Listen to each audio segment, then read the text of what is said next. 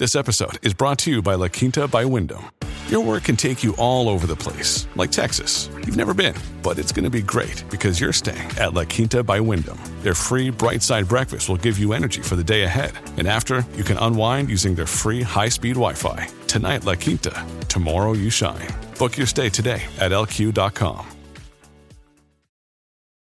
Your brain needs support, and new Ollie Brainy Chews are a delightful way to take care of your cognitive health.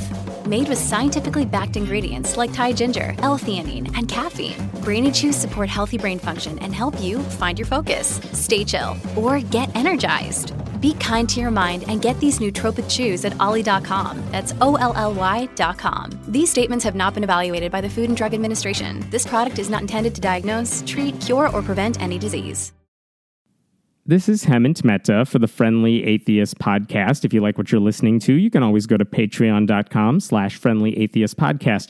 I'm doing a special episode this week. We'll have our regular episode with Jessica in a few days, but for this midweek episode, I wanted to elaborate on a project I brought up last weekend, which is this book that I've been working on for more than a year with a writer, Camille Beredjick. I'm going to talk to Camille in just a moment, but just to give you a quick recap, the book is called Queer Disbelief, and it's all about the atheist movement and the LGBTQ movement, and where they overlap and where they don't, and why atheists ought to be vocal advocates for LGBTQ rights, and how we know how religion hurts the LGBTQ movement, but sometimes it helps too. And as atheists, we ought to acknowledge when that is going on. So that is what the book is all about. Camille has done a phenomenal job of writing it. And before I get into the interview, I'll just put this up front.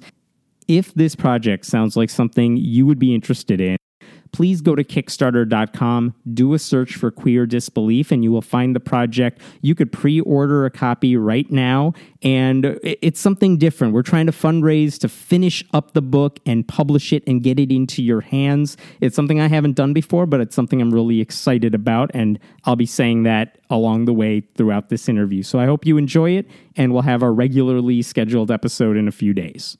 Camille, thank you for being with me right now. And I guess just to start off, can you just give us a brief description about who you are and what this book is about? Sure. Thanks so much for having me. So I have a background in both journalism and gender studies and LGBTQ issues. So as you know, I've been writing about LGBTQ rights for close to 8 years now, I suppose. This book came to be because I've been writing for your site for a long time about how these two issues overlapped. And between the two of us, we thought that LGBTQ issues really do play a central role in so many of the big secular issues that we talk about today. But for some reason, we don't always make those overlaps very clear. So in this book, I really wanted to talk about the ways that religion has affected LGBTQ people, both the good ways and the bad ways, because there really are a lot of both, and then go over the ways that atheists can make a positive difference in the lives of LGBTQ folks. And by the way, I am going to ask several leading questions here since I have read the book in advance, but I'm really curious. A lot of atheists I know have said, you know, our movements are parallel. The atheist world can learn a lot from the LGBTQ rights movement, and there's a lot of overlap since, you know, we all have to deal with the struggle of coming out, and there is a lot of pushback from, say, the religious right. So I know that overlap is there, but can you give me an example of a place where it's just not the same, and it would be wrong for any atheist to say, you know, we're just like the LGBTQ movement? Sure. So one thing I think is that we see way more visible and active public LGBTQ communities than we do atheist communities, which you could say is, you know, a good thing or a bad thing, depending on your perspective. But you're not going to find like an atheist neighborhood or an atheist bar necessarily the way that you would a gay bar or a gay neighborhood in a particular town. So one way that we see that really manifest excesses and hate crimes data and actual violence that breaks out against LGBTQ people. So consistently, hate crimes against LGBTQ folks are one of the highest incidences of hate crimes that happen in the U.S. And hate crimes in the States against atheists are virtually non-existent. There's, you can count them on one hand every year, basically. So that parallel you couldn't actually make in a place like in a country abroad. There's a lot of places where atheists and LGBTQ folks face comparable amounts of violence. But in the United States, that's one parallel that you really can't make. I mean, we had that horrible Pulse nightclub tragedy that happened more than a year ago, but you probably wouldn't see anything like that comparably for atheists because it's not like we really gather that often. Exactly. And you don't. And also, you don't get politicians at the highest levels of government also speaking about atheism the way that you do see them speaking about LGBTQ people. And we have reason to believe, that evangelical politicians who are so deeply rooted in fundamental Christianity, really, are probably not the biggest fans of atheists and atheism, but they don't voice things like that as adamantly as they do voice their opposition to equality for LGBTQ people. One of the things I was really struck by in the book is that you have talked to many people who are both very religious and not just like a, liberal Christian, but they are very devout in very different religions and they are gay or bisexual or transgender. Was there anything similar about any of those people in terms of how they reconciled that in their own minds? Because I think a lot of atheists would say you can't be a Christian and in a committed gay relationship because the Bible says that's not allowed. We'll say that. It's easier for us to say that from the outside, but they found a way to make it work. And I'm wondering if you talk to someone who's Muslim and LGBTQ or Jewish and LGBTQ, what is it that they all have in common that atheists are not seeing who are saying these things? Yeah, so what they all have in common is that they all see their religion as more than just the standards prescribed in a holy text that they may or may not relate to. So I try to talk to people from a good variety of faith backgrounds, some of them more devout and more conservative than others.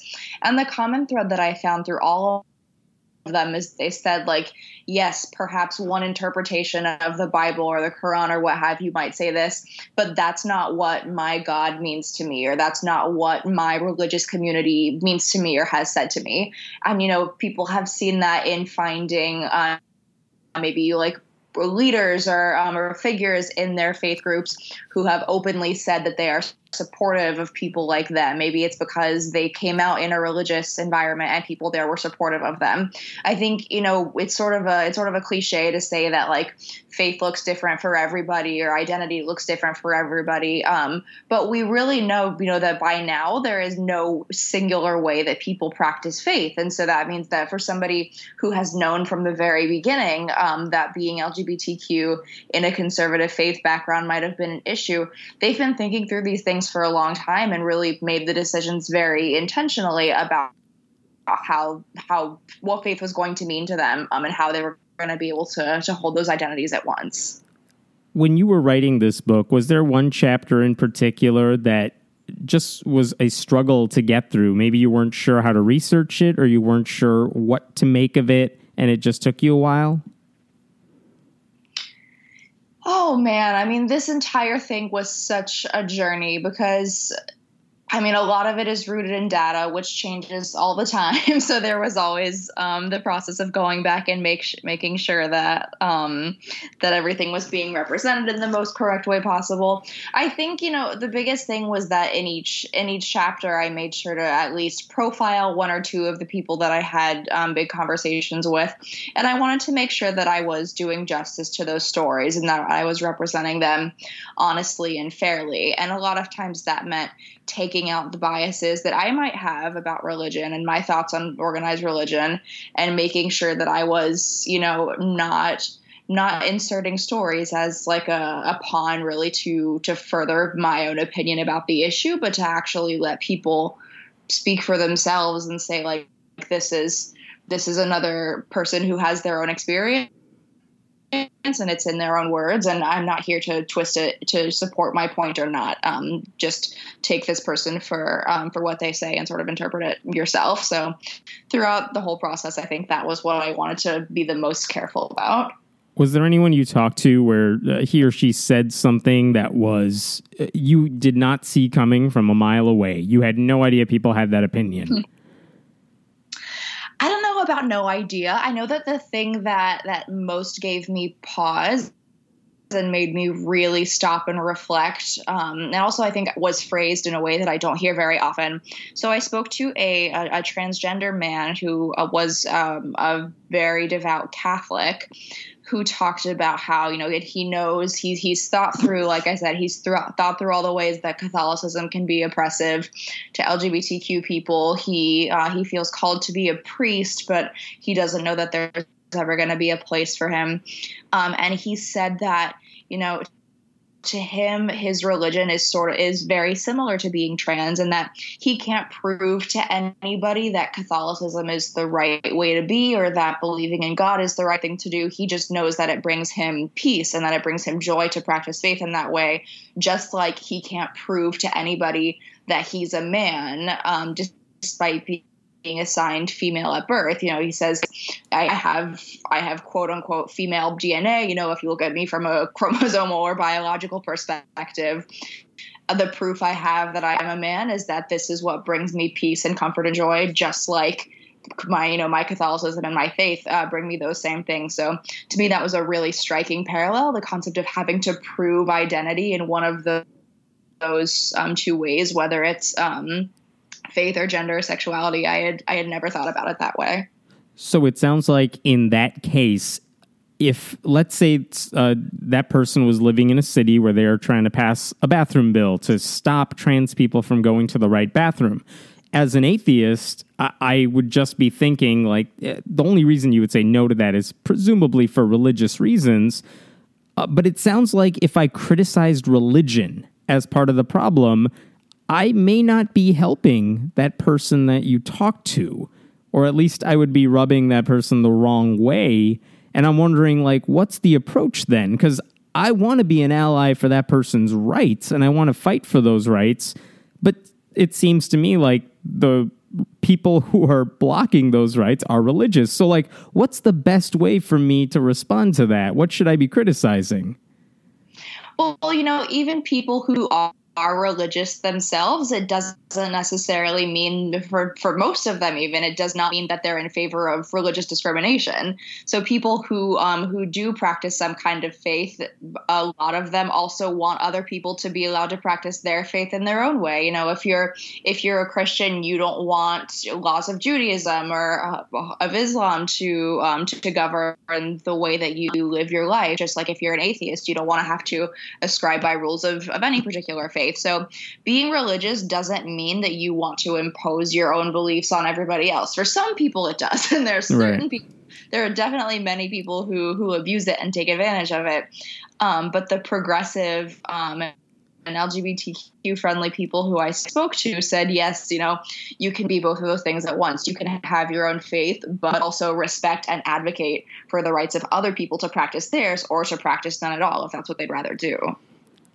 So one of the questions that I had for you is, if people read this book, and we'll have a link to this in the notes, and I'm going to talk about it at the end too. If they read Queer Disbelief, what do you hope they get out of it? Who's the audience, and what do you hope different audiences get out of it? So the audience is definitely people who somewhat identify with atheism or with being a humanist or secular, somewhere in the realm of unbelief. It's actually more for folks who are on the side of being heterosexual and or cisgender, which means that they are not transgender. It's for people who have never really thought about LGBTQ rights as something that they would personally get deeply invested in, but who who are at least somewhat interested in the issue, who realize that in this day and age in Trump's America, it's incredibly important for each of us to take a stand for the things that we believe in. And maybe they believe in this, but have never thought deeply about getting involved. But if you're anywhere on that spectrum where you even vaguely care a little bit about the well-being of other people, then I think that you'll get a lot out of this book. And I've said this to you, I've said this to when we've talked about this book elsewhere, but I've read a lot of atheist books. Some of them just kind of focus on trying to disprove the existence of God, or at least respond to the arguments that religious apologists have made. For someone like me who has been an atheist for a while, it doesn't really do anything for me other than, oh, it's nice that this resource is out there. And I've read a lot of books that talk about how to even now raise kids when you're an atheist parent, or, you know, deal with the world at large when you're an atheist. I have not seen a book that tackles so many different issues relating to these two worlds. And I learned a lot from it. And I don't say that very often, where I can read a book and just keep churning page by page, and I'm like, oh my God, I've never thought of it that way, or I didn't know that was going on. So I know I appreciate that all the work you did in putting into this book, because there's so much interesting stuff that I never thought about before, and I write about this stuff all the time. So I really appreciate that. What did... when you finished writing the first draft of this book anyway, I know we had a lot of revisions and stuff, but when you finished the book, as someone who did something that is really hard to do, which is to write an entire book, how did you celebrate? I'm really curious about that. Oh my gosh. There's been a lot of little celebrations along the way to keep me going. I mean, when it was all said and done and wrapped up and we got to the very end, I definitely went out and got a slice of cake and a glass of champagne at the dessert bar down the street from my house, because that just felt fitting. But in general, I think I've been most excited to just tell people about it and to say look, here's this thing I did, and more importantly, here are all these incredible people in the world whose stories I get to share, and who will hopefully help people change their minds and their hearts a little bit. I've been really waiting until I felt very proud of the final product to kind of not brag on it, but brag on it a little bit. Oh, I think you should absolutely brag on it. Thank you so much. And it's so nice to hear you say all of those nice things, because I know that it was definitely it was a struggle, because writing a book is a struggle, and putting all of your thoughts onto paper or onto screen at this point can be difficult. But I mean, I'm still celebrating. I'm super excited about this, and I'm really excited to get to share it with everybody. I know I was excited when we posted the Kickstarter, because it means, hey, there's a thing now that you could point people to, which is really neat. And I know it's going to be exciting when the book is actually published and you get to open a box of books for the first time, which is a really neat thing, and get to hold an actual copy of it. That's really neat too. I can't wait. I'm going to take so many pictures. It's so much fun. Have you? I know people haven't read the book yet because it's not out yet. We're still trying to fundraise to get kind of the last bit of it done in terms of making sure it looks nice, in terms of getting it printed. If anyone is listening, this is where we could really use your help, because we have this final product, but we need to get it in people's hands. And that's what we're doing with the fundraising. But... you have heard, I think, a little bit of feedback from people who have heard about the book somewhere or saw a few posts about it. And I want to ask you about some of the criticisms that I've seen already, because everyone's going to criticize everything all the time. Oh, but one of the first things I heard people say is, what's up with the title? Because it's Queer Disbelief, and queer sounds like a pejorative word. It does. That's true. And I feel like, the queer conversation has been going on longer than I have been alive, and it will go on probably past when I am no longer on this earth. But so queer definitely has, without a doubt has its roots as a slur that was used primarily against the gay community. But also for a very long time, it's had a history of being reclaimed as a term of empowerment, of something that was that the community would actually gather around. So there was a group called Queer Nation decades ago that did activism shortly after the beginning of the AIDS epidemic, and that organized around like being out and proud and being queer and taking back this word that was used against us. So I think, you know, I really do respect people who still have strong negative connotations to that word. And I actually explain a little bit about the choice of the title and the choice of language in the book's introduction. So the way that I see it is that I'm not going to ascribe the word queer to a particular person if they haven't given me explicit permission to do so, or if they don't use that word for themselves.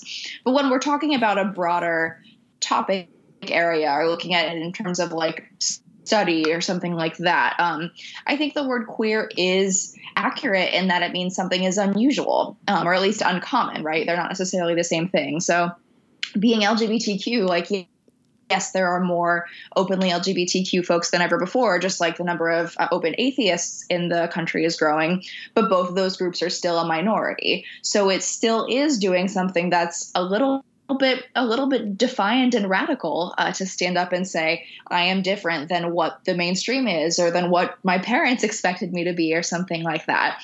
So in that way, you know, yes, there are people who identify as queer who are also atheists, but being LGBTQ or being a non-believer in a country that is still primarily straight people and people of faith, those things are pretty queer. And one other thing I've heard from people is, I'm an atheist, so why should I care about anything else? And these are people who are probably allies of LGBT rights, but they say, who are you to tell me I'm an atheist, therefore I should care about this stuff? That's beyond the scope of what it means to be an atheist. Being an atheist means you don't care about God. That is that. And everything else maybe stems from it, but it's not like, that's not what being an atheist means. You can't say, oh, you're an atheist, therefore you have to vote Democrat, for example.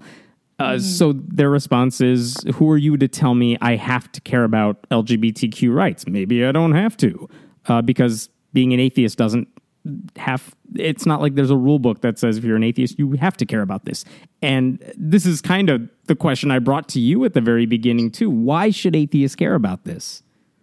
Sure. So, I mean, you know, if you're asking who I am to tell you what to do, then, hey, if you're in New York, let's go get a cup of coffee and maybe we can talk it over. But if you're only hearing it from podcast purposes, the reason you should care about this is because whenever an LGBTQ person is discriminated against or berated or belittled for something that has to do with religion, which is, you know, the majority of the time, that's also a direct attack on atheists' rights to live the way they want. So a couple of examples that I use in the book, we see every time there is a natural disaster, whether it's a hurricane or a fire or even, you know, some kind of attack like 9/11, there will be some pastor or preacher who says that it is punishment from God for America's tolerance of gay people or of marriage equality or whatever it is. So not only is that wrong on all accounts and deeply harmful to LGBTQ people, but it's a huge flagrant lie that completely misrepresents science and reason and critical thinking, which are things that atheists generally consider to be very important.